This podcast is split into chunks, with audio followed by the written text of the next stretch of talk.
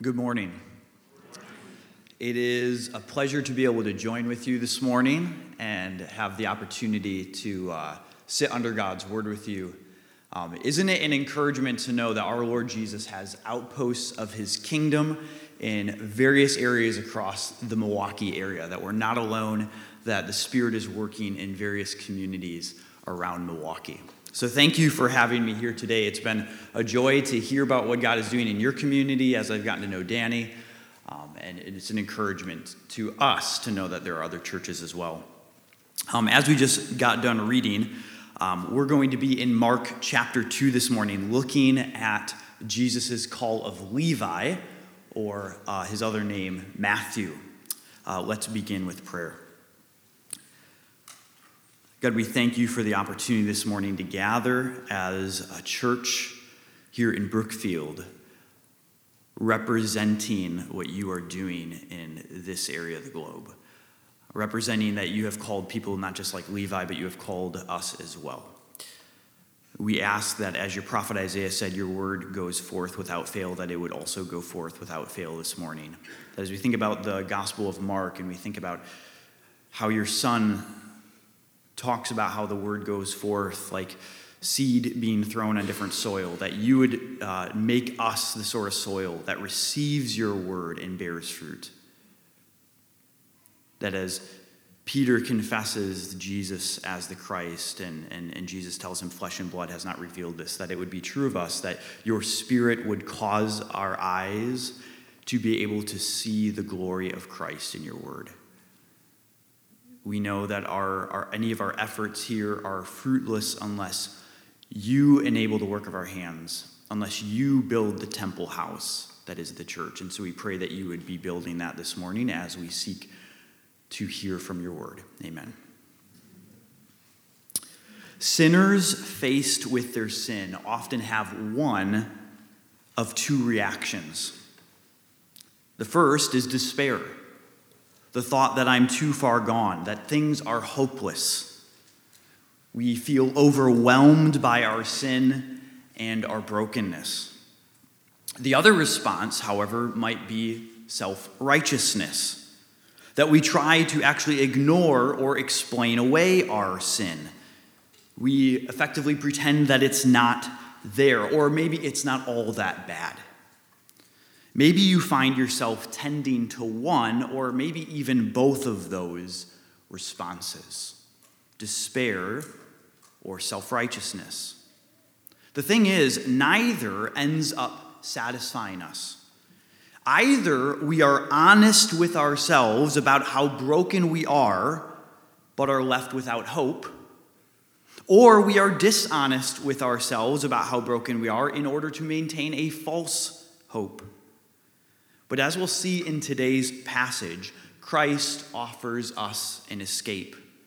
Jesus allows us to be both completely honest with ourselves about how broken we are, and precisely in so doing, we find hope in Him. Our passage today is broken up into sort of two sections. If you want to know how the passage is organized or its structure, we have two scenes, as maybe you'll see. Maybe the ESV in front of you has even two paragraphs representing these two scenes. Two scenes that showcase Jesus' mission to pursue sinners. In the first scene, verses 13 to 14, Jesus calls a sinner, Levi. And in the second scene, verses 15 to 17, Jesus has table fellowship with sinners.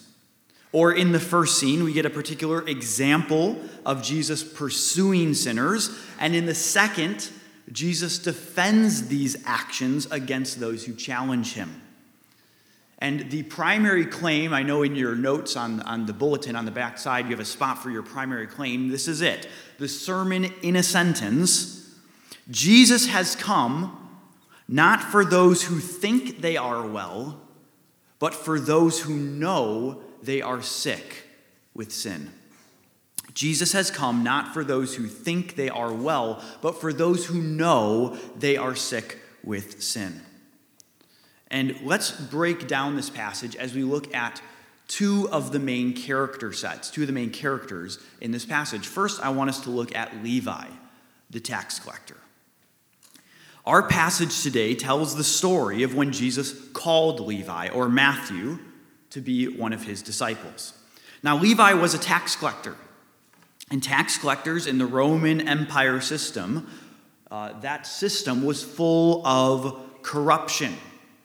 A tax collector like Levi made his living by agreeing to collect money for Rome, but then he would actually extract above and beyond that amount in order to keep the surplus for himself. And so extortion was rampant in this career.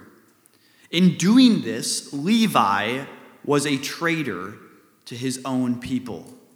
He saw an opportunity to make good money, but he did so at the expense of his fellow Jews. He made wealth by becoming a henchman for the oppressive Roman Empire. Needless to say, tax collectors were not well liked by their fellow Jews. Not only were they corrupt, stealing from their own people effectively, but they also served as a tangible reminder, a constant reminder of Roman domination and occupation. In fact, tax collectors were so despised that Jewish oral law said that they could not serve as a judge or even a witness in court. They were automatically expelled from the synagogue, the, the community center. They were deemed as a public disgrace to their families.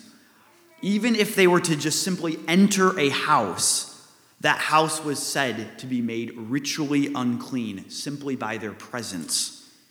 Fellow Jews were not allowed to even receive money or alms from tax collectors, since the money they had was considered to be stolen. Tax collectors belong to a class of people known as sinners. You'll notice that's exactly how Jesus describes them in verse 16. Look at verse 16. It says that Jesus was eating with what? Sinners and tax collectors. In other words, tax collectors belong to a group of people known for living in sin, known as Torah, lawbreakers. People like thieves, adulterers, murderers, prostitutes, and tax collectors. Ordinary Jews would have nothing to do with tax collectors. Recall Matthew 18, Matthew's Gospel, chapter 18, where Jesus says that when you are to discipline someone and remove them from the church, you are to treat them as what? A Gentile, that is an outsider, and a tax collector. Jesus can say this because everyone would have known what it meant to be treated as a tax collector, that people kept separate from you. Therefore, when Jesus came proclaiming the arrival of God's kingdom, which is how Mark opens, right? Jesus arrives on the scene, behold, the kingdom of God is at hand, repent and believe the gospel. When Jesus comes announcing the arrival of God's reign in himself, no one would have expected that it would be for someone like Levi. He's too far gone, they'd say. They likely would have thought that God's kingdom is for the righteous, right? God's righteous rule is for the righteous, not sinners like Levi. But one day, as Jesus was traveling through Capernaum, he came by Levi's tax booth. And to everyone's great surprise, Jesus called Levi to be one of his disciples. Later, Jesus even went to Levi's house and ate with him, along with other tax collectors and known sinners. As the kingdom of God arrived, who were to be expected to be among its citizens? Who were expected to receive an invitation to the messianic banquet of salvation? It certainly would not have been expected to be folks like Levi, but here they were banqueting with that Messiah, fellowship with the Christ. And as Jesus explained, this was no accident. In fact, Jesus came for people just like Levi to invite them into God's salvation. As, as Jesus says in verse 17, those who are well have no need of a physician, but those who are sick. I came not to call the righteous, but I came to call sinners. Those who receive salvation are not those who think they've earned it, but precisely those who recognize that they don't deserve it, those who recognize their need, sinners, as Jesus says. The second character set we get in this passage shows up in the second scene, and that is the scribes belonging to the Pharisee party. Now, scribes, or sometimes called lawyers, these were experts in Torah, experts in God's law, as well as being experts in the oral law, the oral tradition that uh, some of the Jews set up as sort of a boundary, a fence around God's law. And these were scribes, as, as Mark's gospel says, that belonged to the party of the Pharisees. So, as we have like political parties today, so there were religious parties, or we might think denominations, kind of like that. Um, and so the Pharisees were one of those groups. The Pharisees were particularly concerned with moral and ritual purity. When you think of the Old Testament and you think of Israel in the Old Testament, your mind probably immediately thinks of idolatry and a pretty wayward people. As a result of their waywardness and idolatry, God sent them into exile. Well, following exile, what we sometimes refer to as Second Temple Judaism, a lot of different Jewish groups emerged, many, in many ways in response to the devastation they experienced. And the Pharisees emerged as a group within that time period, uh, uh effectively as a way of saying, We never want to go into exile again. Let us follow God's law to an absolute T and set up rules around God's law. Let us maintain as much purity as possible. So, this was kind of your regular class people. These weren't elites. These were what you might consider your theologically conservative, Bible believing folks who were very serious about following God's law. Now, additionally, table fellowship in the ancient world was quite significant. In the ancient world, eating meals together expressed intimate association with another. Moreover, the Jews had very strict dietary standards in order to avoid anything that could be deemed unclean. And so they would have been incredibly opposed to eating with a tax collector and entering into a tax collector's house in order to have table fellowship with him. This would have been scandalous.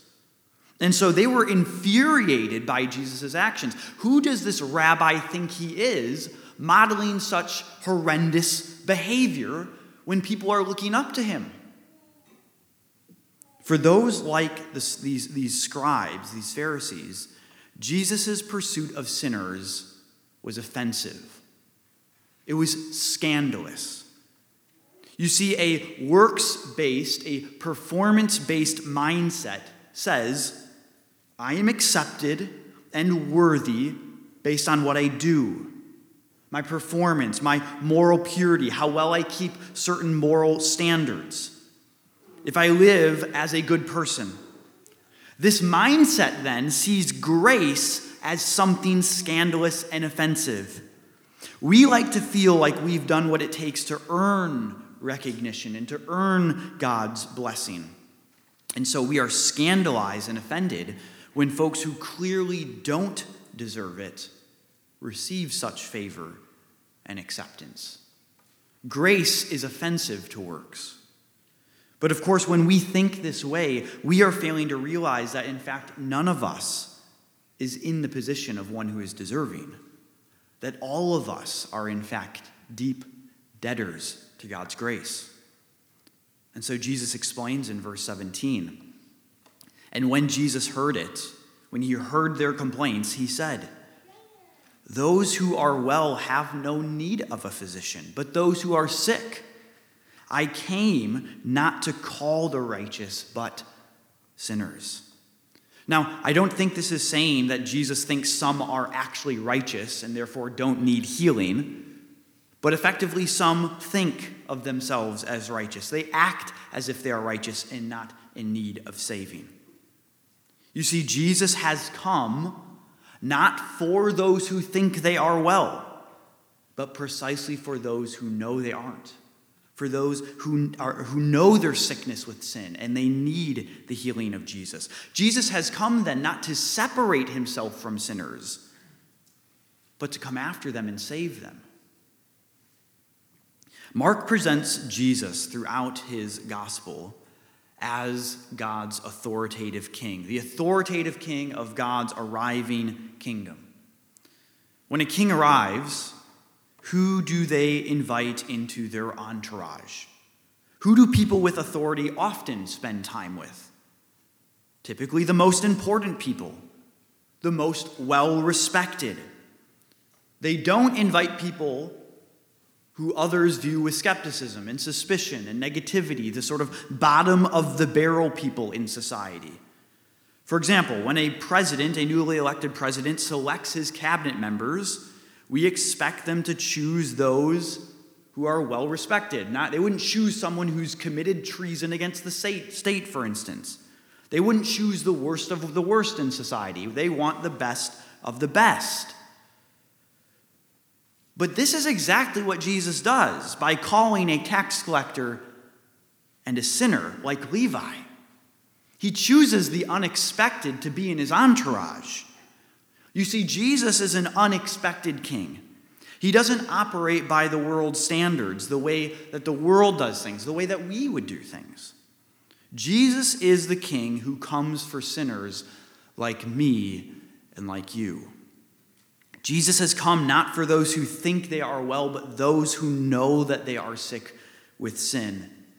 And this unexpected king accomplishes his mission also in an unexpected way. Most kings show up to what? Be served. But Jesus tells us in Mark 10, as we get to the middle of the gospel, and he starts to explain in much more detail where his mission will lead him, he explains that his kingship includes reigning from a cross. That he has come not as a king who will be served, but as a king who comes to serve, and to serve to the extent of laying down his life, of, of being a ransom for many, as Mark 10 45 says. A ransom, this, this language of being bought out, this redemption idea of being bought out of slavery, that in our sin we are enslaved to our sin. We have a debt before a holy and righteous God, and Jesus bears that sin for us on the cross, enabling us to have forgiveness before God for all those who trust in Him. So, as we think about how we bring a passage like this to bear on ourselves, the so what question, let's first consider how a passage like this changes how we view ourselves. And then, second, we'll look about how this passage changes how we view others. First, how a passage like this changes how we view ourselves. None of us is, in fact, righteous and well. We are all the sick, according to this passage. So the question for us is, is, is do we know ourselves to be sick with sin? Or do we think of ourselves as if we are well? We like to pretend that we are well if we're honest with ourselves. In fact, it's quite common even within our society today for us to label things that are sick as being health and things that we should even pursue and embrace. This is the culture we live in. We don't like to admit our sin, we don't like to acknowledge our brokenness. But Jesus is of no aid to the person who thinks that they are well. The person who denies that they have anything wrong with them is never going to go to the doctor, right? The first step in receiving healing is recognizing that you need healing. But for those who know that they are sick with sin, Jesus welcomes us as the perfect physician. And so, if you are here today and you are deeply aware that you are sick with sin, if you are despairing, know that your sin is not a barrier to coming to Christ. If anything, it makes you all the more eligible for Christ. Christianity is not for those who have it all together, it is for sinners like you and me. The message of Christianity is not one of self improvement. Jesus isn't just some moral teacher who teaches us how to clean up our lives. No, Jesus describes himself with this picture of a physician.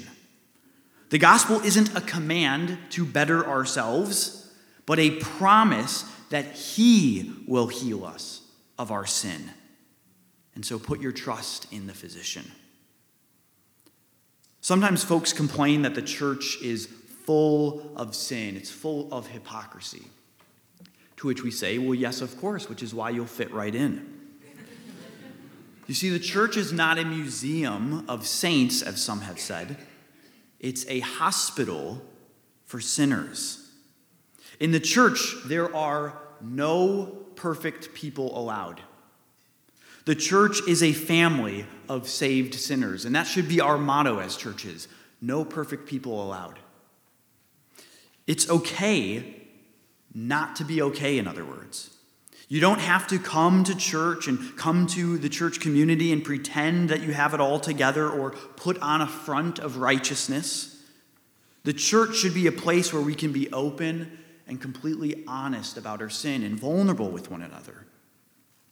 But if you're like me, you don't like having your sin pointed out. It's, it's humbling, and we are prideful. We like to be right, and we like to be seen as right before others.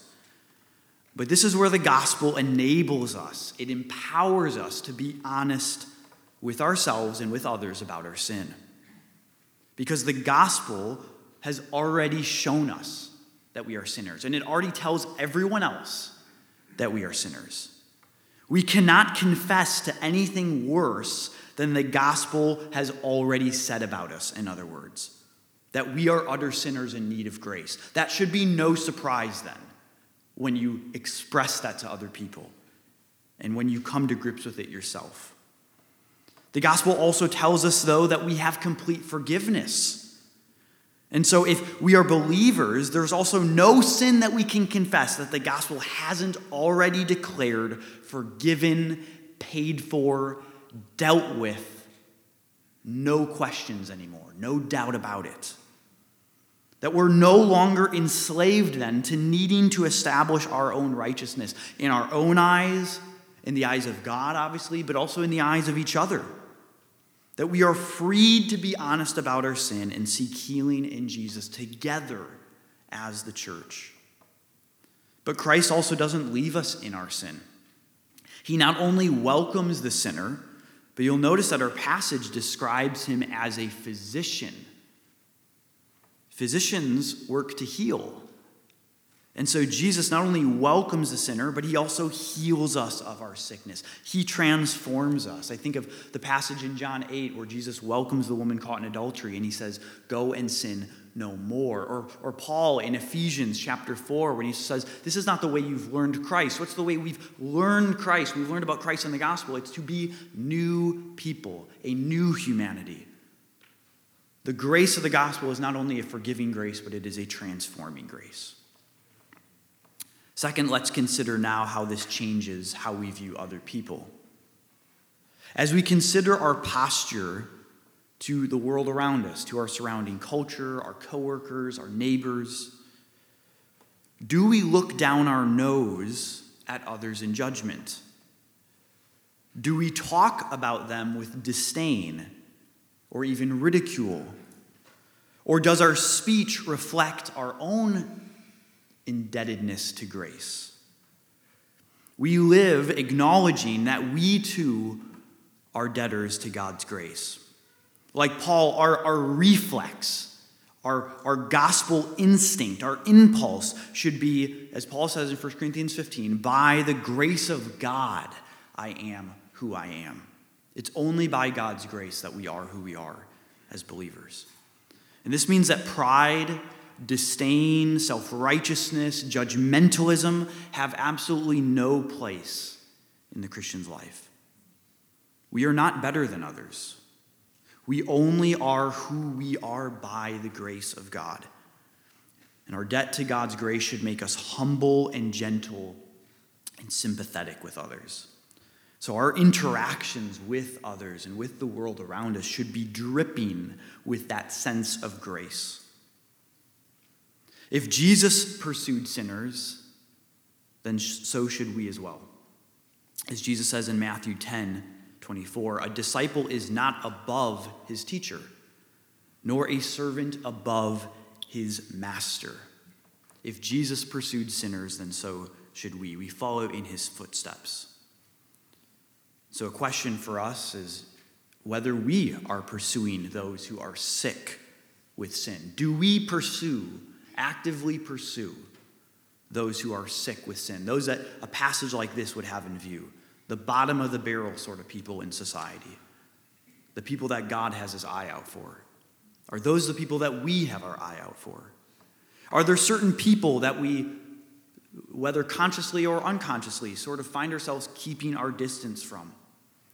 Maybe you're like me and you feel some sort of inner resistance or hesitation to this idea because embracing those who are sick can mean sacrificing our comfortable, convenient form of Christianity. It actually asks sacrifice of us, it asks us to do things that we may not be comfortable with. I think this is a question we can ask of our churches too that who are the sort of people we attract as churches? Those who have their lives together, a sort of comfortable, convenient Christianity? Or do we attract the quote unquote sinners, the sick in our society, those who are clearly broken? Are there any subtle, unspoken expectations about the sort of people that are welcome in our churches? of the sort of people that make up our churches, the, the, the, the, sort of people that our churches are for. We should strive to be churches where the most broken, the most unwanted, the most destitute look at our church and we have the reputation where they say, yes, that, of all places, that's the place for me. For those of you who are parents, we would want our kids to feel like they can turn to us in times of trouble. Unfortunately, for many kids, though, their parents can sometimes be the last people they would turn to if they got themselves into trouble because they're afraid of how their parents might react. And likewise, I'm afraid that for many, the church in America may have gained a similar reputation. It's actually the last place that someone would turn to if they were caught in sin. We should make it our aim to gain a reputation in our communities, though, that we are the first place sinners turn to, a church for the broken. This passage also teaches us, I think, that no one is beyond the gospel's reach. The gospel is for people like Levi. Maybe we feel that there are some people who are simply too far gone they're too sinful to come to Christ. Maybe you're tempted to feel this way about a child of yours who has walked away from the faith, maybe a friend, or maybe you're here today and this is what you think about yourself that I'm too far gone. God would never accept me. But if Christ came precisely for those who are sick with sin, then our sin, far from making us ineligible, is what makes us perfect candidates for the physician's healing. It is not those who are well who need a physician. No, it, Christ is in the business of healing sinners. Such are the very people that Christ came to save. Let's pray.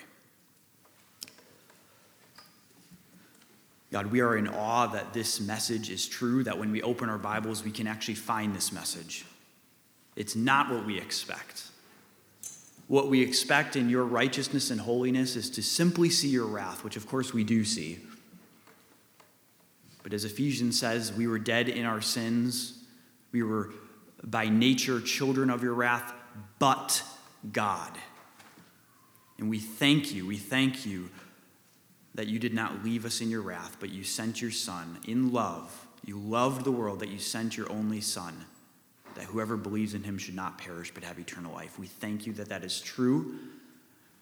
We ask that as we sit under that truth this morning, that you would massage that truth into our hearts that we would not just know that intellectually but we would we would it would be an instinct that we have an impulse that we get down into our bones that we would be dripping with grace that we would deeply sense your grace upon us as sinners that we have nothing to hide before you because of your grace that you would make redemption church and other churches a place of transparency and vulnerability and openness so that people can find healing in jesus but also that you would uh, cause us by your Spirit to be dripping with grace as we interact with non believers um, in our different spheres of influence. We thank you again for the opportunity to gather again this morning and to celebrate different things like a baptism and new life in Christ. We pray for the rest of our service together. Amen.